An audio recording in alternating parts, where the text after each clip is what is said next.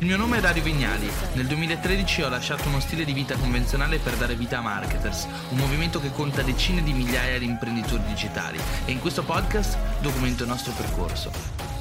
Vediamo quindi oggi quelli che sono gli insegnamenti principali contenuti all'interno dei quadranti del cash flow, ma facciamo anche qualche riferimento alla storia narrata all'interno di Padre Ricco, Padre Povero. Per farlo ho qui con me oggi la mia marca Trasmoleskin, apriamo una pagina bianca e iniziamo a raccontare quelli che sono i concetti fondamentali del libro. Parte prima, la cosa più interessante, forse la più importante di tutto quanto il libro, è probabilmente questo semplice schema che chiameremo lo schema dati. Per cosa sta dati? Ognuna di queste lettere rappresenta una delle 4 categorie principali di guadagno. Infatti, secondo Robert Kiyosaki, possiamo andare a suddividere quelli che sono i nostri guadagni e quelle che sono le attività lavorative in 4 categorie principali. Infatti, il buon Robert ci consiglia di disegnare quello che potremmo chiamare un piano cartesiano o quello che lui definisce un semplice schema A+. E nella parte alta troveremo la cosiddetta D. Perché cosa sta? D sta per dipendente. Ok? Dipendente. La maggior parte delle persone nel mondo infatti sono dipendenti, ossia sono persone assunte da enti statali oppure da aziende private e che lavorano a una missione condivisa e partecipativa dall'ente o dall'azienda in questione. La seconda tipologia di lavoratori rientra invece nella categoria A, e A sta per autonomi, i cosiddetti self-employed o i cosiddetti freelancer, ossia coloro che lavorano per se stessi. La terza categoria invece la ritroviamo nella T, e i T sono i titolari, mentre A abbiamo detto sono autonomi. Ultima tipologia di guadagno che rientra in questo schema è invece la I, e appartiene ai cosiddetti investitori.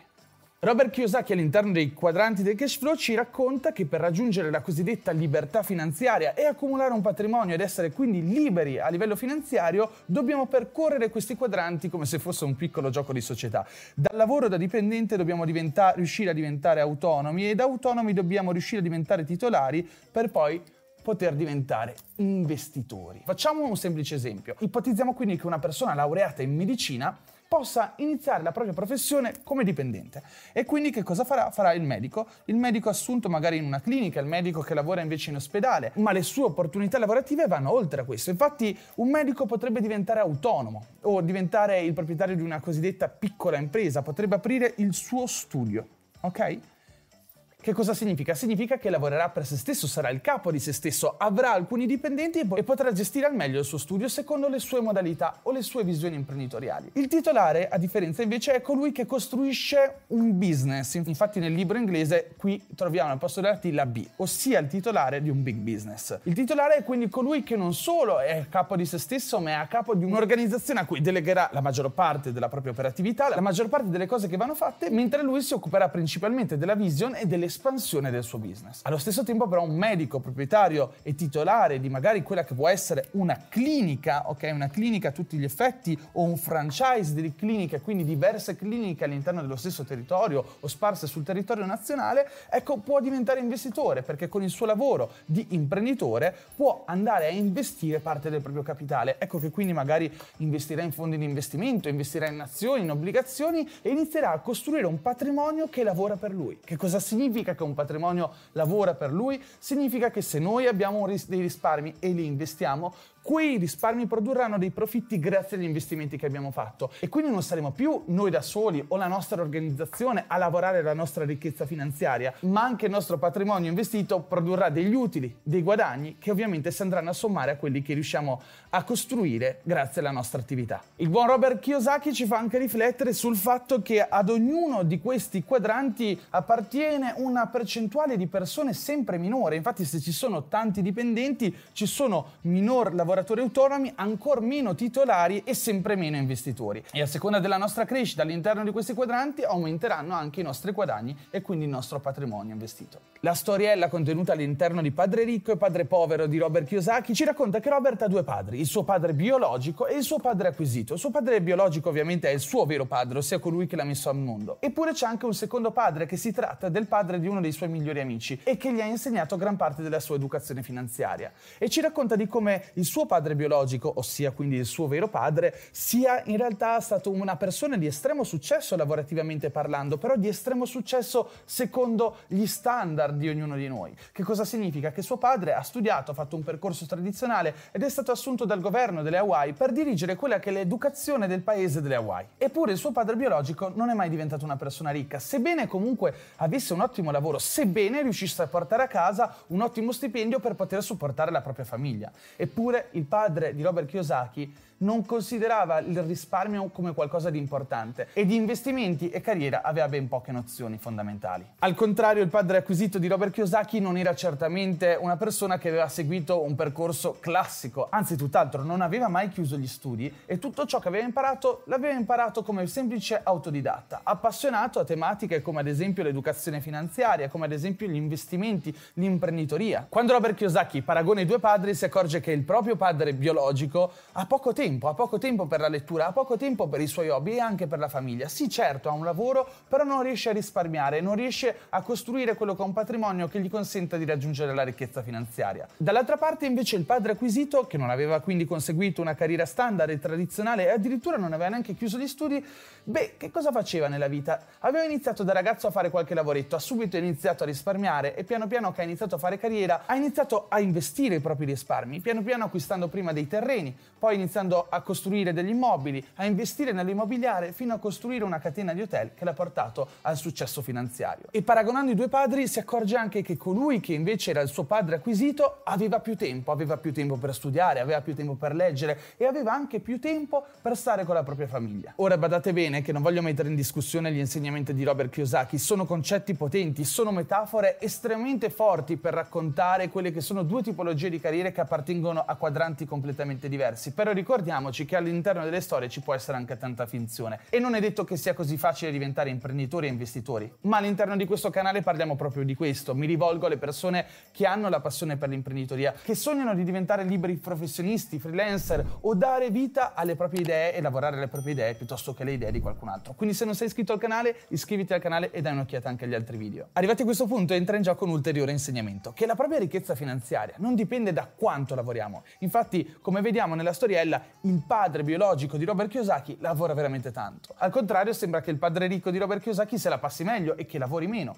Insomma, la nostra ricchezza finanziaria non solo sicuramente dipende anche da quanto lavoriamo, ma soprattutto dipende dal lavorare in maniera intelligente, ossia comprendere in che modalità va impiegato il proprio tempo, ossia chiederci quale sia il giusto mercato in cui lavorare, ossia porre la giusta attenzione sulle scelte di carriera che facciamo nel corso della nostra vita. Lavorare tanto, lavorare in maniera intelligente, sono due cose diverse. Se dobbiamo preferire l'una all'altra, preferiremo lavorare in maniera intelligente, ma è ovvio che è meglio lavorare tanto e in maniera intelligente. Per sottolineare l'importanza del lavorare in maniera intelligente, il buon Robert ci racconta un'ulteriore storia contenuta all'interno di questo video ed è la storia di un piccolo paese caratteristico, un paese che però ha un grande problema, è sprovvisto di acqua. Allora, per risolvere questo problema, il paese cerca di ingaggiare dei professionisti che in qualche modo possano andare a risolvere il problema. E qui entra in gioco il primo contractor, ossia colui che si occupa di risolvere il problema, il nostro amico Ed. Ed decide di risolvere il problema andando ad acquistare diverse botti e andando di giorno in giorno a fare rifornimento di acqua e andando a riempire una cisterna del villaggio. Ed però c'ha un competitor, un altro contractor che si chiama Bill. Bill improvvisamente sparisce, non si sa che cosa sta facendo. Allora Ed si rilassa e dice: ok, per fortuna non ho competizione, per fortuna il mio business sta funzionando, vado a prendere l'acqua al lago, riempio i miei barili e vado a riempire quella che è la cisterna del villaggio. Il modello di business di Ed si basava proprio su questo. Ma ecco che dopo qualche mese torna Bill.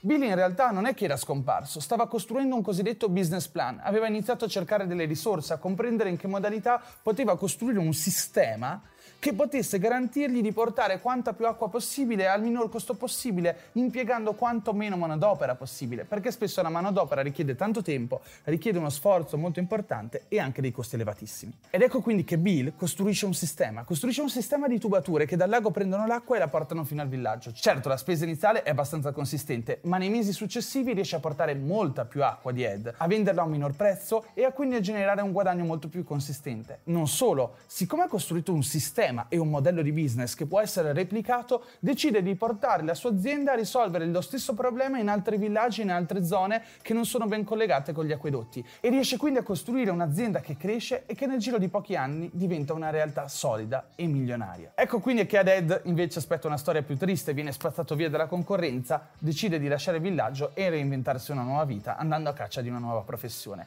In questa storia scopriamo quanto sia importante lavorare per sistemi invece che per goal. La maggior parte dei lavoratori, la maggior parte anche degli autonomi, lavora per goal. Pensiamo ai freelancer. I freelancer non sono concentrati sul costruire un sistema, sono concentrati sui goal dei propri clienti. Ogni volta che acquisiscono un nuovo cliente reinizia un nuovo ciclo lavorativo in cui bisogna mettere la concentrazione sul risolvere i problemi dei clienti. Al contrario, invece, un titolare, ossia un grande imprenditore, che cosa fa? Cerca di costruire un sistema che lavori per lui e che quindi il suo lavoro non sia proporzionale al numero di clienti che possiede. Non è che prendendo un cliente in più il suo effort in più. No, anzi, più sono i clienti più guadagna, ma l'effort è circa lo stesso. Il titolare sa bene che non riesce ad aumentare il numero di ore a sua disposizione. Proprio per questo inizia a costruire delle procedure, dei sistemi, delle organizzazioni di persone che gli permettano di acquisire quanti più clienti e di gestire quanti più clienti senza per forza aumentare il proprio effort lavorativo. Infatti il vero titolare, il vero imprenditore, come diciamo sempre all'interno di questo canale,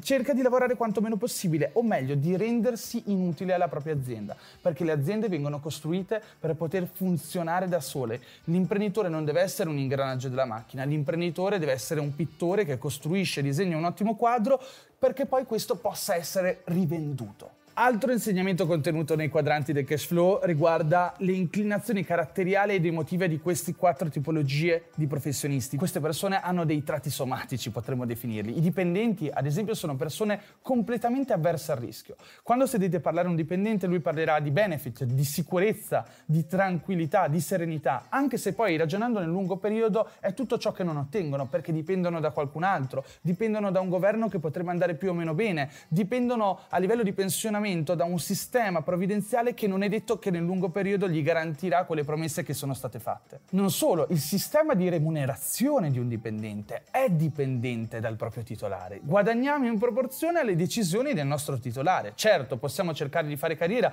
potremmo avere degli ottimi capi, ma non è detto che questi ci pagheranno sempre di più e comunque la nostra crescita in termini di carriera potrebbe essere definita dalle volontà altrui. Ed ecco quindi che ci sono gli autonomi. Gli autonomi, a differenza dei dipendenti, hanno un'inclinazione diversa. Loro vogliono far sì che i loro guadagni siano proporzionali ai propri sforzi.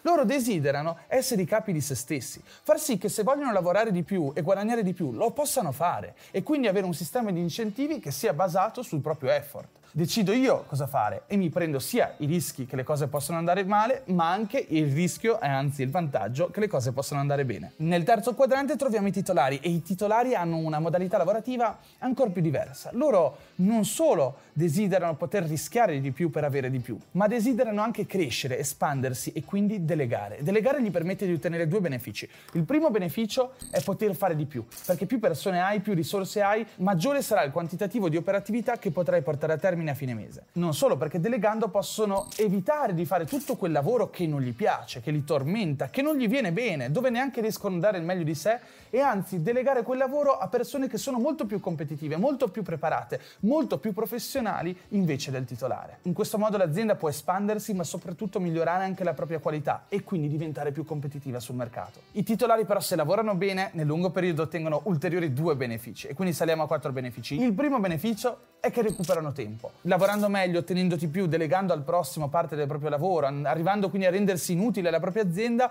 possono decidere di impiegare il proprio tempo in altri modi, investendo ad esempio, oppure prendendosi delle vacanze per stare con la propria famiglia, oppure condurre un tipo di vita un attimo più equilibrato tra il lavoro e la vita personale. Il vero titolare però raggiunge anche il quarto beneficio. Il quarto beneficio è quello di costruire un'impresa, un'azienda, un asset che ha un valore di per sé, e alla fine della propria carriera può decidere di vendere quell'azienda per ad esempio milioni di euro, centinaia centinaia di migliaia di euro, e quindi nel corso della sua vita non solo risparmia un capitale che può ad esempio essere investito, ma va a costruire anche qualcosa che alla fine della sua carriera può essere rivenduto e gli consente quindi di fare un cash out con un grande patrimonio. Quindi non solo avrà a disposizione i risparmi che ha messo da parte nel corso di una carriera, non solo avrà a disposizione una pensione che magari riuscirà a percepire dallo Stato, ma avrà anche un patrimonio personale derivante dalla vendita della propria attività. Gli investitori sono persone che si prendono rischi ben volentieri, ma a differenza di quelle che sono semplici scommesse o il tipo di rischio che vai a prenderti a un casino o nel momento in cui ti fai una partita poker, questo è un rischio molto calcolato. Infatti in questa categoria, dove di solito appartengono gli ultra ricchi, troviamo delle persone che hanno la capacità di analizzare i bilanci di altre aziende, la capacità di comprendere al volo lo stato di salute finanziaria di un'azione, di un'azienda, di un'obbligazione, di un fondo di investimento, e quindi poter investire per poter guadagnare molto molto di più. Come vi dicevo, il percorso che Robert Kiyosaki ha preparato per noi è un percorso che ci porta dal primo quadrante al quarto quadrante. Infatti lui dice: la maggior parte delle persone che partono da zero e riescono a costruire una fortuna finanziaria sono persone che riescono in qualche modo a passare dal lavoro da dipendente al lavoro autonomo, al lavoro da titolare e al lavoro da investitori. O addirittura ci sono altre persone che neanche passano per il lavoro da dipendente. Io voglio aggiungere, in realtà non tutto quello che è contenuto in questo libro è propriamente vero, perché là fuori ci sono altri libri che sostengono che la maggior parte dei milionari al mondo sono persone che erano proprio dipendenti e che hanno avuto la capacità con i propri risparmi di investire in maniera intelligente e nel corso di 40 anni costruirsi una vera e propria fortuna, risparmiare quindi un patrimonio che gli permettesse di costruire una fortuna grazie agli investimenti. Però certo è anche vero che facendo l'imprenditore è molto più facile, se si ha una buona intelligenza finanziaria, andare a risparmiare delle buone somme di mese in mese e andare a investire molto più velocemente dei patrimoni più consistenti. E là fuori è pieno anche di ragazzi e persone che hanno subito cominciato col lavoro autonomo. Infatti oggigiorno parlo ai marketers, persone che fondamentalmente sono freelancer, sono persone che iniziano la propria carriera come lavoratori autonomi o che addirittura sognano subito di fare i titolari o gli imprenditori. Prendiamo ad esempio il mio caso. Io non sono mai stato un vero e proprio dipendente, anche se ho avuto un lavoro da dipendente. Sono stato stagista in un'azienda per diversi mesi. Quando ho fatto lo stagista a Milano per diversi mesi ho capito che quell'azienda o quella tipologia di lavoro non faceva per me, e mentre lavoravo ho aperto un blog in cui iniziavo a raccontare tutte quelle che erano state le mie esperienze di digital marketing pregresse. Infatti avevo una grande passione per il digital marketing e per il blogging in generale, e quando nel 2013 ho aperto DarioVignali.net ho iniziato a raccontare quelle che erano le mie competenze. Da lì a poco ho trovato i primi clienti e sono diventato un lavoratore autonomo. Sono diventato il cosiddetto freelance, ossia colui che lavora per contratto e che guadagna in funzione al numero di clienti che ha. A un certo punto da quel blog ho costruito una community, ho trovato un socio, e da quella community e dalla relazione che è nata tra me e il mio socio abbiamo costruito Marketers. Marketers oggi è diventata un'azienda che ha decine di dipendenti e riusciamo a gestire decine di progetti. Abbiamo diversi progetti imprenditoriali interni, ma allo stesso tempo lavoriamo anche con decine e decine di clienti. Siamo un'azienda e di certo non faccio più un lavoro che rientri nella categoria del lavoratore autonomo. Ecco quindi che da lavoratore autonomo sono passato al lavoro da titolare, e quindi il mio lavoro oggi è diventato per lo più gestire marketers e le diverse aziende che abbiamo iniziato a costruire. E proprio quest'ultimo è un passaggio fa riflettere, perché da quella singola azienda marketers abbiamo poi costruito una holding, che è una società con cui andiamo a costruire altre società e investiamo in altre società, e oggi siamo diventati una realtà con diverse aziende che vengono partecipate dall'azienda madre, ossia marketers. E questo mi fa rientrare, se vogliamo, nella categoria di investitore. Non mi definisco ancora un investitore, ho ancora tanto da imparare, ed è ciò che sto cercando di fare negli ultimi anni, studiando quanto più possibile, facendomi contaminare da altre persone e anche facendo video in cui racconto quello che ho imparato. Li trovi qua all'interno di questo canale. Non ne sono certo, ma io credo che forse abbiamo superato i 20 minuti. A questo punto potrei terminare qua, oppure andiamo avanti qualche altro minuto e ti lascio un ulteriore insegnamento contenuto all'interno di questo libro. Ma se sei arrivato fin qua e vai avanti, significa che il video ti è piaciuto, e io ti chiedo di lasciare un like e magari di iscriverti al canale se non sei iscritto. L'ultimo insegnamento di Robert Kiyosaki che ti porto oggi, e che secondo me merita la nostra attenzione, è che ci sono diverse tipologie di investitori, ma soprattutto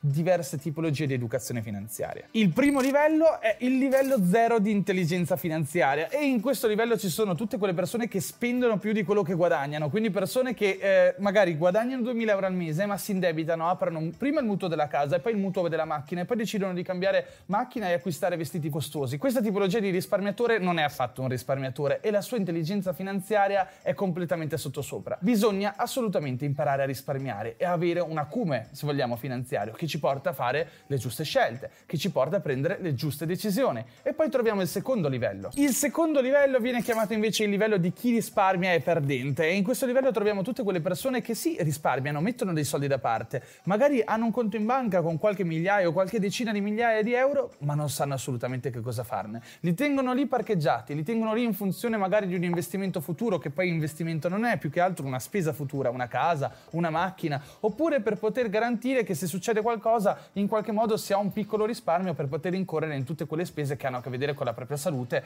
o magari le problematiche che ci possono capitare nel corso della vita. Queste persone non si rendono conto che esiste la cosiddetta inflazione, che fa diminuire il valore del denaro, che fa sì che il nostro potere di spesa del nostro capitale che abbiamo oggi non sarà uguale nel futuro, e che se lasciamo dei soldi parcheggiati su un conto corrente il loro valore, invece che salire, solitamente scende nel tempo. Il terzo livello invece si chiama il livello sono troppo impegnato, dove rientrano tutte quelle persone che hanno un capitale da parte, hanno dei risparmi, li desiderano investire perché hanno sentito che in qualche modo investire è giusto, corretto, e quindi che cosa fanno? Vanno in banca e chiedono al proprio, consulente finanziario della banca di investire i propri soldi per produrre dei ritorni nel lungo periodo o nel breve medio periodo. Il problema è che il consulente della banca molto spesso non è un consulente finanziario, è un promotore finanziario. E che cosa fa un promotore? Promuove. E promuove degli strumenti finanziari, ti dirà assolutamente devi investire su questo fondo delle rinnovabili perché credimi questo è il trend del momento, tutti stanno investendo in questo fondo, non devi perderti questo treno. O ancora,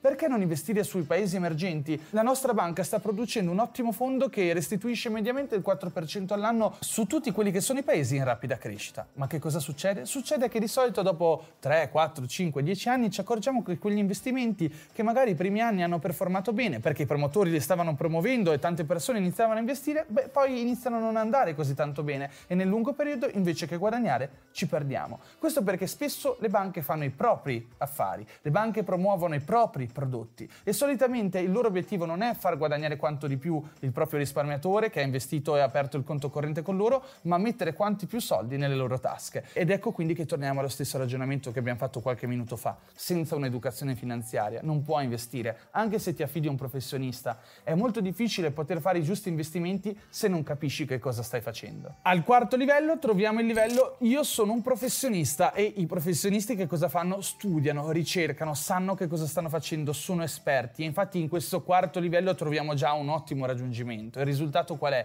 Il risultato è quello di diventare un investitore reale, un investitore che investe con cognizione di causa, che sa che cosa sta facendo perché ha studiato e sa come funzionano gli strumenti finanziari, che cosa differenzia un investimento immobiliare da uno in azioni e in obbligazioni, che cos'è un'azione, che cos'è un'obbligazione, come posso analizzare un'azienda per rendermi conto se quello è un ottimo investimento o meno. Ecco, io credo che già sarebbe un ottimo risultato poter rientrare in questa categoria di investitori. E poi troviamo i capitalisti. I capitalisti sono i grandi investitori, coloro che hanno costruito grandi imprese, che ogni mese riescono a produrre centinaia di migliaia di euro in ricavi, che a fine anno possono permettersi di investire delle cospicue somme all'interno di aziende non proprie, all'interno del mercato azionario, ma soprattutto anche nel mercato imprenditoriale. Se prendiamo Warren Buffett, di cui parliamo spesso all'interno di questo canale, Warren Buffett non è nato come investitore, è nato per lo più come imprenditore.